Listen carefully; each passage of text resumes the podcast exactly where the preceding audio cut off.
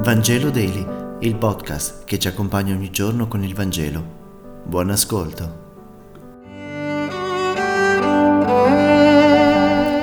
Mercoledì 21 settembre, lettura del Vangelo secondo Matteo, capitolo 9, versetto 9 e 13. In quel tempo Gesù, passando, vide un uomo seduto al banco delle imposte, chiamato Matteo, gli disse: «Seguimi». Ed egli si alzò e lo seguì. Mentre Gesù sedeva a mensa in casa, sopraggiunsero molti pubblicani peccatori e si misero a tavola con lui e con i discepoli. Vedendo ciò, i farisei dicevano: «Perché il vostro maestro mangia insieme ai pubblicani e ai peccatori?» Gesù li udì e disse: «Non sono i sani che hanno bisogno del medico, ma i malati».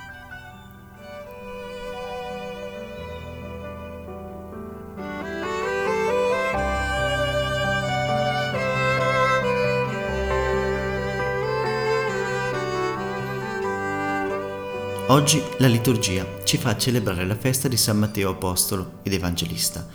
Non a caso si legge un passo proprio dal suo Vangelo, in cui viene raccontato il suo personale incontro con Cristo. Andando via di là, dice il Vangelo, Gesù vide un uomo seduto al banco delle imposte e gli disse: «Seguimi». Ed egli si alzò e lo seguì.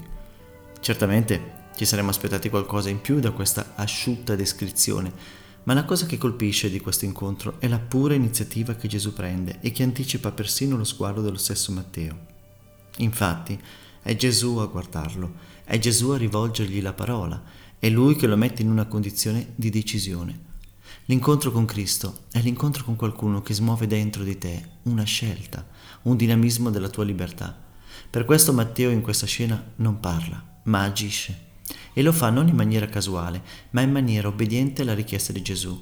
Infatti la richiesta era stata di seguirlo, cioè di mettersi a camminare dietro di lui, di imparare il discepolato, la sequela. Non chiede a Matteo una dimostrazione di affetto, né gli fa una domanda per vedere se è preparato.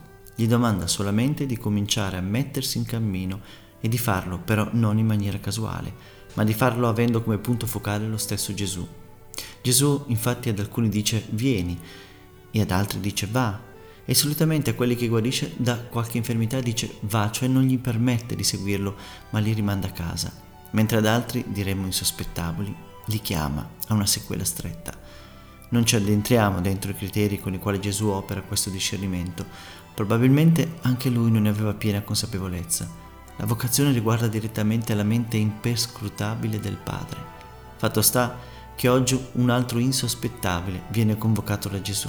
Matteo, futuro evangelista, quel giorno ha cominciato la sua carriera di discepolo speciale. Con un sì ha deciso di seguire Gesù. Anche a noi Gesù chiama per seguirlo. E allora andiamo, alziamoci a ripercorrere i passi che ha percorso dinanzi a noi.